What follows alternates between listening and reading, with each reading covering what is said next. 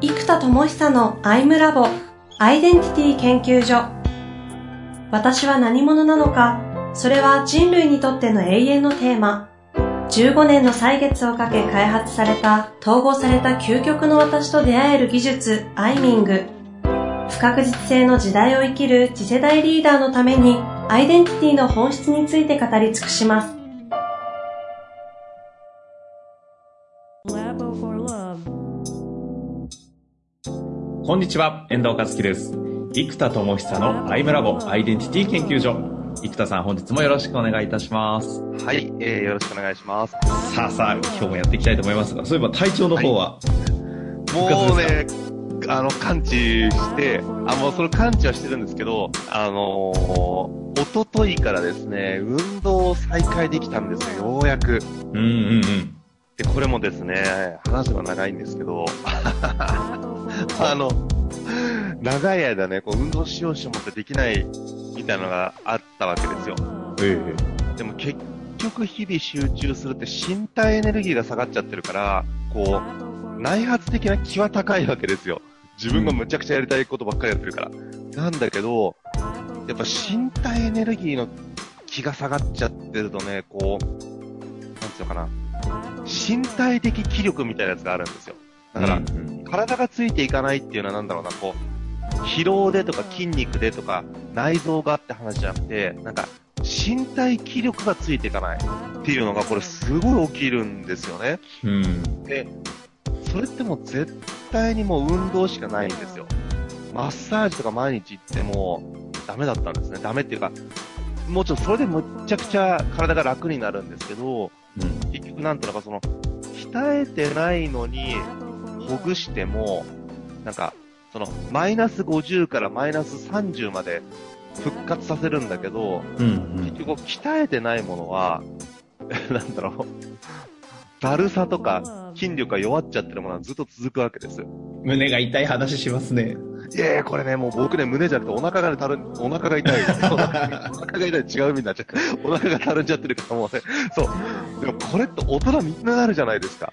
もうまさにあるあるで、昨日、あの、例の元プロボクサー、葛西の整体師のところに、はいはいはいはい。運動しないのに行ってきたおじさんなので、もう本当に胸と腹痛いですよ。僕もね、あの、週3ぐらいでマッサージ行っちゃうんですよね。うん。え、それでどんな運動を始められたんですか？でね、あの、今回は、僕が住んでるところのそばにあの、24時間フィットネスがまたあったので、あの、それを、あの、契約しました。で、たまたまね、福岡がね、あの、ジョイフィットっていうところが、あの、赤い看板のとこですね。そうそうそう、近隣に店舗がすごいいっぱいあって、あの、3カ所ぐらい駅をどれ行ってもあるんですよ。なんで、そうすると便利だなと思って。うん。あと、基本僕はその腕がいいマッサージ師さんを見つけなきゃいけないんです、いつも。で、はい。もうマストなんですよ。まあそうなんですね。週3、4行くんです。だから、そこの近くにないと、あの、方向が違うと行かなくなるじゃないですか。ええええで、そのマッサージ屋さんの近くにあったので、あ、見つけたんですか？マッサージ屋さんも。マッサージ屋さんを見つけ、達人見つけました。これはもうね、ほんとラッキーです。去年の7月にオープンしたばっかりだって言ってましへえ、じゃあその人がいいんですた。ね。そう。あのね、ほんとね、僕が引っ越してくるのに、こう、合わせて作ってくれたんじゃないかみたいなね。ちょっと自信。い 今度またみんなで行かないと。や、そうですね。そうでね、あれなんですよ。この、結局、いや、これほんと手前味噌なんですけど、へえ。運動しようしよう思ってできなかった僕が、なんでこう今毎日行ってるわけなんで、毎日ってもたった2日なんですけど。まあ、だから始めたってのがでかいわけですよ。うんうん。これね、実はあの例のインサイトマップなんですよね。これできた理由が。ついにあのリリースされたあのアプリですか？そう。で、セッションやってもらったんですよ。へえ。あの、審査もあるからね、今みんなの。はい。で、これで結局運動するかしないかって葛藤を、イインサイトマインドを使ったセッション。いや、一人でやってもちょっと難しかったと思うんですけど、うん。こう喋りながら身体感覚を乗せたセッションをやったことで、なぜ運動ししないかとか、運動することで何を恐れているか？うん。うん。みたいなことがですね、むっちゃ分かったわけですよ。ほうほう。これちなみにあの、インサイトマップって、面白い感じで視覚化されるじゃないですか。はいはい。そのセッションのやつはあるんですか？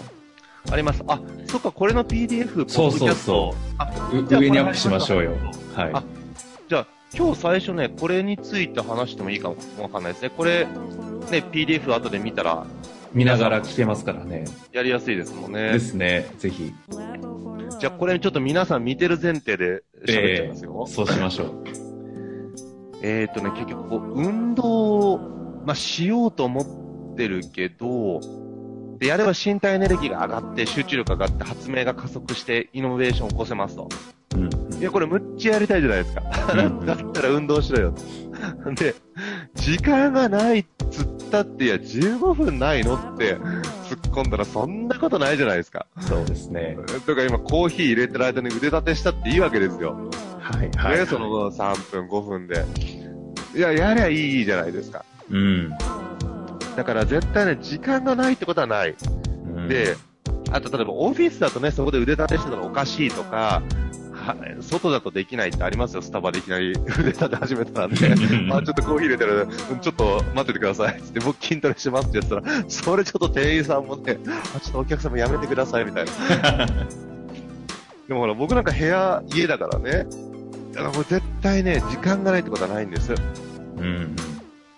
でも、これまずね、何が起きてたかっていうと、えー運動すると、まあ、今のヨーヨーヨーヨーの流れがあって、それはいいんですけど、はい。えーっと、一個はね、時間がかかる気がしてもったいないっていうのがあったんです。うん。で、これね、僕のね、やるなら徹底的にみたいな、ワンオーワノットって考えちゃうじゃないですか。うんうん。そうが。うんだから、大体フィットネスに行くなら、まあ、まずランニングに30分ちょっとやって、で、フィットネスマシンもやっぱりこう、ワークアウトしないと意味がないとか、やっぱちょっと意味がないと思っちゃってる頭で今言って改めて思いますけど、意味がないって概念があっちゃうんですね。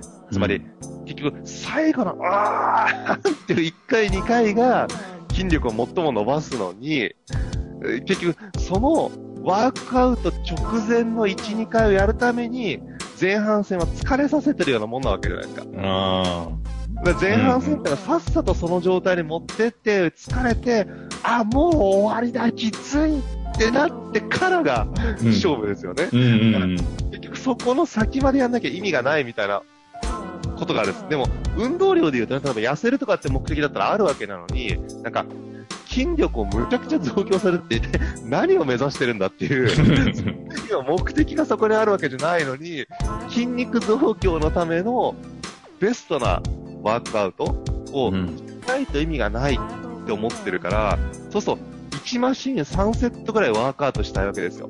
こう。しかも、このやり方習っちゃって、うんうん。前はね、マシーンの1回目のワークアウトから重りを減らしてってたんですよ。ほうほう。1回目ワークアウトしたらきついから、で、次にもうちょっと重り減らして、わーってやってワークアウト。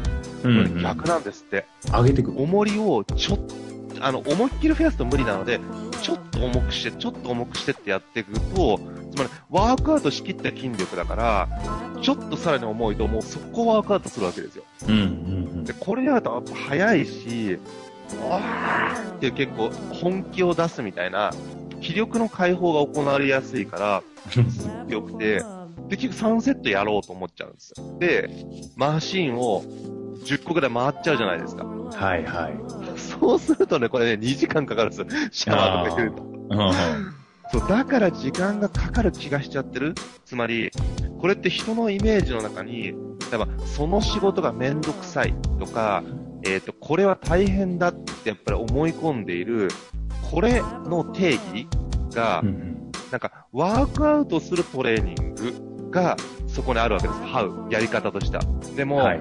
目的はってそれこそメタアップですね、考えると、そのトレーニングって筋力増強のためのトレーニングじゃないですか。で別に僕の目的はボディービルダーになることでもなく、アスリートになることでもなく、その、身体エネルギーを高めて日常集中力を高めたいという目的なんです。そうすると実はワークアウトする必要とか、ところはなくて、うんうん。あと、これも聞いたのは、たくさんの部位をたくさんやるんじゃなくて、一つの部位だけワークアウトするみたいなやり方で十分っていうのを聞いたことあるんですね。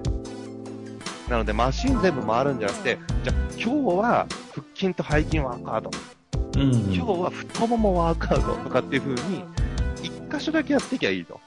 うん。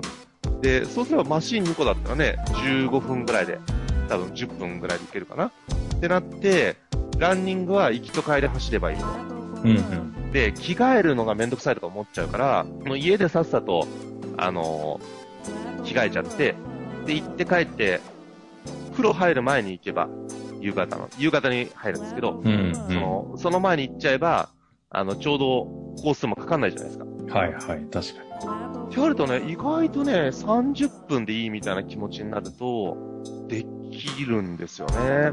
だからこれもね、やっぱりね、いや、これ本当思ったんですけど、あのに。これ鍵はどこだったんですか？ー、いっぱいありますね。え、まずは、えっ、と、その時間がかかる感じがしてもったいなくて、発明コミットのリズムが崩れる気がして、うんうん。で、リズムが崩れちゃうと、エネルギーが空回っちゃうじゃないですか。うんでそれを避けたいわけです。うん。うん。でも、逆に今の完全自由モードのリズムはいいんだけど、やっぱちょっとメリハリがないんですよね。うん。いつでも自由な意思決定で、もう予定全く入れないので、本当に好きなタイミングで昼寝して頭をスッキリさせてもいいし、マッサージ行ってもいいし、何やってもいいっていう状態がありすぎちゃって、そのリズムに慣れちゃってるんですけど、これってちょっと性的リズム？性と同でいくと。なんで、やっぱ銅のリズムっていう意味で新しいテンポのいいリズム。やっぱテンポが悪いんですよ、最近。うん。この意思決定スピードが遅かったりとか、なんつうかな、ポンポン、じゃあやろう。あ、じゃあここまで、はい、じゃあいつまでここね。じゃあそのために、あーいろいけど、はい、ここ、これだけ、はい、ボンとか、なんかこういうこう、うんなんかビジネススピードのテンポみたいなやつがもう落ちちゃってるんですよ。こう発明家テンポになっちゃってる。だから、まあいろいろあるけど、すべて吹っ飛ばして、今、究極最も大事なことは、とかっていうふうに考えちゃう。うんうんで、これはこれで発明家とかイノベーターとしてはむちゃくちゃ大事なんですけど、普段の実行レベルで言うと、あの、いや、それで大事なことって2年かかるよねとか1年かかるよねっていうことでも、今までは、いや、1年かかると2年かかると、イノベーションに向けての2年だったら、むしろそっちをやらないことで、ちょこまか走り回って2年間やっちゃったら、なんかもうまた大変になっちゃうみたいな感じがあるんです。んうん。だから、そう、テンポを作るっていう意味では運動がいいと。だからこれやっぱりね、さっきちょっと言いかけたとこなんですけど、人それぞれ今からやろうっていうことに対してのイメージがあって、で、そのイメージは、なんかね、目的と何者になるのかを考えないと、ずれたイメージを持っている。でも2時間ワークアウトのトレーニングの目的は筋力増増強で、その先にある例えばアスリートとかじゃないですか。まあええその趣味アスリートでもいいんですけどね。でも僕は発明家として集中力が欲しいので、そんなワークアウトのやり方必要だっけってなると、そこまでやる必要ないなって気づくわけです。うんすっごい当たり前な目的思考ですよ。うん。でもこんなこと凄まじくいつもやってる僕ですら、こう直感的なことってやっぱりよっぽど考えてないんだなって改めて思ったんですね。ああ。はえ、そこまでやる必要ある？みたいなのが、いや、ワークアウトしなきゃ意味がない。かっこ筋力増強のためにはねえじゃないですか。あ。うんうん。なんかその辺の、やっぱり目的思考っていうのがやっぱりこのインサイトマップをやると、改めてむちゃくちゃわかる。うーん、ですね。まあちょっとね、いろんな内容があるんですけど、あのね。まあ、あと、ちょっと皆さん PDF 見ていただいて、あの、えええまあ、インサイトマップのポイントは、ここからですね、何者であるかを本当に選ぶところなんですよね。えちょっと私もですね、今手元にないんですけども、イメージで言うと、ど、どんな感じですか？その、何者であるかを選ぶというのは。えっと、要は、運動しないことで得たかったことは何かというと、うん、うん。えっと、気力を消費せずに、そう、疲労しないじゃないですか、体が。それによって安定的に集中力が出ること。そうすると、長時間コミットできて、早く発明をリリースできる。そのためにはちょっと体疲れさせるよりも気力を温存して、全部、あの、発明に使いたいって思ってたわけですよ。うん。そう。なんだけど結果何が起きるかというと、その、身体は疲労しないんだけど確かに、でも、身体エネルギーが高いわけじゃないから、結果長時間拘束によって鬱屈とするみたいなことが起きるんですよ。あで、結果鬱屈とした時間ってやっぱ体のエネルギーが発散できないんでしょうね。で、あ。うん。結果的になんか集中が持たないとか、逆に非効率になっちゃう。うん。でもこの疲労しない安定感とか長時間コミットはもうむちゃむちゃやってるので、これも満たされてるんですよ。だから、え望まなくてもできてることを人って望み続けるんですね。えうん例えばうん。お金持ちになってお金があるのに、さらにお金を求めちゃう。とか、なんか、どんどん次々って人って求めちゃうんだけど、樽を知るあ、これも十分あるじゃんってクリアしてるってマスをチェックすると、あ、これ得てるからもう別に望まなくてもいいよねと、あるじゃんってことに気づくんです。うん。そうすると右側の運動をしない方にかかっていた発明家としては、えーさっさと自分の、えー自分が今ボトルネックになっちゃうんです発明とか設計とか。なので。なんでそれをさっさと解消したいっていうのがあるんですね。長時間コミットして。うん。でもこの辺は長時間コミット満たされてるから、むしろ、やっぱエネルギーでいくと、こう身体エネルギーが上がっていく、運動して身体エネルギーが上がると、時にエネルギーが分散してしまうじゃないですか。ええあの、何でもやっちゃおうってこう、なんつうのかな、パッパッパってテンポが速くなっちゃうから。でもそうなることで、こう、発明家の方はなんかね、狙いすましたね、宇宙戦艦ヤマトの波動砲みたいななんかね、ギュインギュインギュインギュインギュインギュインギュインギュイン、シャラーンみたいなのを2年間ぐらいかけて、ガーって撃つ。でも、そうしないと、目の前に地球に飛んできてる隕石みたいなやつを破壊できないんですよ。うんこれを破壊しないとやばいみたいな。そう。だからそう、もうちょこまか撃ってたんじゃ無理なんです。でそういう一撃を打ち込むっていうのがまさに発明家がやってきたこと。あと、ジントレプレーナーって呼んでるイノベーターな自分もそうなんですよ。うんこう、なんていうのかな。こう、身体エネルギーが上がってエネルギーが分散するけど、その代わりいろんなこと動くと、ご縁や偶発に出会うミラクルスルーって呼んだんですね。うん。つまりエネルギーが分散してちょこまか動き、本質的ブレイクスルーがしないのが嫌なんですよ、むちゃくちゃ。なので、うんちょこまか動いてもしょうがないとか、小さなところにぜ、つまり消極に全力を使っちゃって、対極を見失うんじゃなくて、やっぱ対極を見て打ち込んでいく、きつくても。っていうのをやるしかないんですよね、やっぱイノベーションはね。うん。で僕はちょっとやっぱイノベーション好きなので、イノベーションが必ずしも必要かというと人それぞれなんですけど、僕は好きなんですよ、イノベーションが。うんなので、どうしてもそうなる。だからブレイクスルーのためには、ちょこまか動いちゃいけない。でも、ミラクルスルーって言葉を作って、これってなんかちょこまか動くじゃないけど、フラットでだったら、例えば新幹線の隣の席の人がすごいビジネスのキーマンだったとか、よくあるじゃないですか、う聞くじゃないん。うん。そう。ねだからなんかそういうこう、ミラクルみたいなことが、僕は部屋の中にずっといるからミラクル起きようがないんですよ。うん。ご縁も偶発もないです。狙った通りに的確に作り続けて、シュドーンって打つタイミングだから。だからやっぱりもっと、このミラクルに委ねる系はいいなと。ほうほうあと楽しいです。こういうのは。今回で言うと、そのミラクルスルーを起こすために委ねるっていうのは、結果的にワークアウトの話でいくと、何を委ねることになったんですか？えっ、と、まず運動して身体エネルギーが上がる。ね、ワークアウトのから運動するから身体エネルギーが上がるっていうところまでなんですけど、そこからエネルギー分散してご縁や偶発に出会うミラクルスルーという流れですね。うんうん。で、こっち側ですね、あの、爆笑流と呼んでいる、その、エネカラーでいう黄色中心の、その、ビーイングなんですよ、僕の。だから、コアロールの発明家と、あのーコアビーイングがやっぱり葛藤してたっていうのがわかるんですね。はあ、ほで、プラスもう一個、ジントレプレーナーの自分の方から行くと、その、時間がかかる気がしてもったいないと、これ30分でも仮にそう思っちゃう時があるので、そしたら、悩むもったいなさから来る、即断即決即実行。つまり、やるかやらないか悩んでること自体が、10分消費したりするんですよ。で、う。うん。1日にそれね、5分かける12回ぐらい消費してるんですよ、意外と。1時間じゃないですか。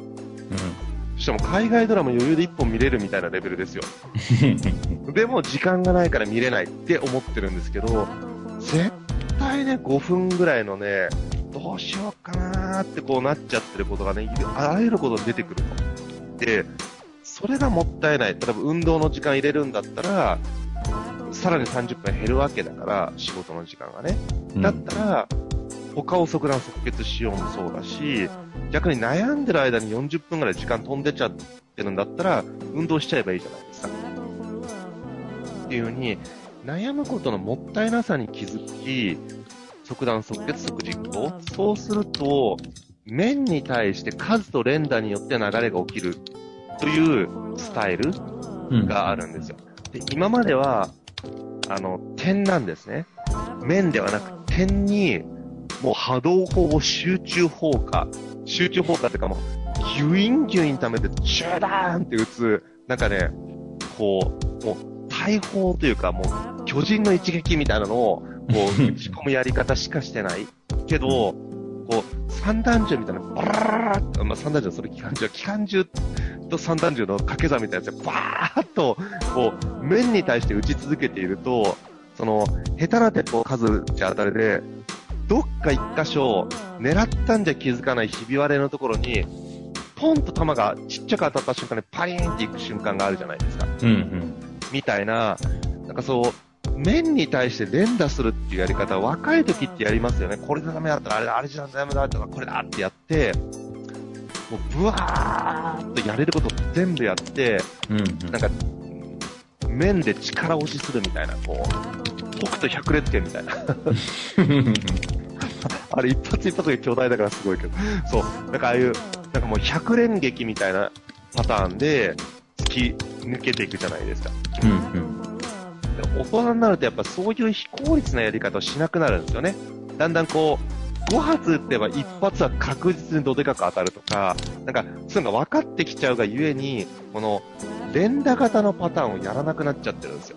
うんうん。でも、あえて、この即断即決即実行をやると、考えずに即実行しちゃってるから、ちょっと当たり外れが出る。うん。うん。さすがにこのインサイトマップのアプリを作るとかね、その、あの、人工知能を作るとか、そういうところではちょっとこのやり方は微妙ですけど、あの、もっと実現のところに関してはこういうのももうちょっといいだろうなと。うんで、そうするとミラクルスルーも起きるかもしれない。そうすると今回のエネカラーのアプリ開発をもうリリースはしたって言い方でいいんですよね？あ、もうこれはできてます。したことで、で、その中でこう、たまたまワークアウトのエネカラーでのこう、セッションをしてもらったところ、若干こう、点でのジュドーンっていう形をやってた生田さんが、ワークアウトを通して若干こう、ミラクルスルーを起こすための三段銃というか、機関銃みたいな、面での勝負に若干ちょっとこう、今シフト仕掛け、ビジネス自体も仕掛け始めてる感じなんですかね。えーと、全部じゃないですね。2割ぐらいの比率でそれを使っていいかなって感じです。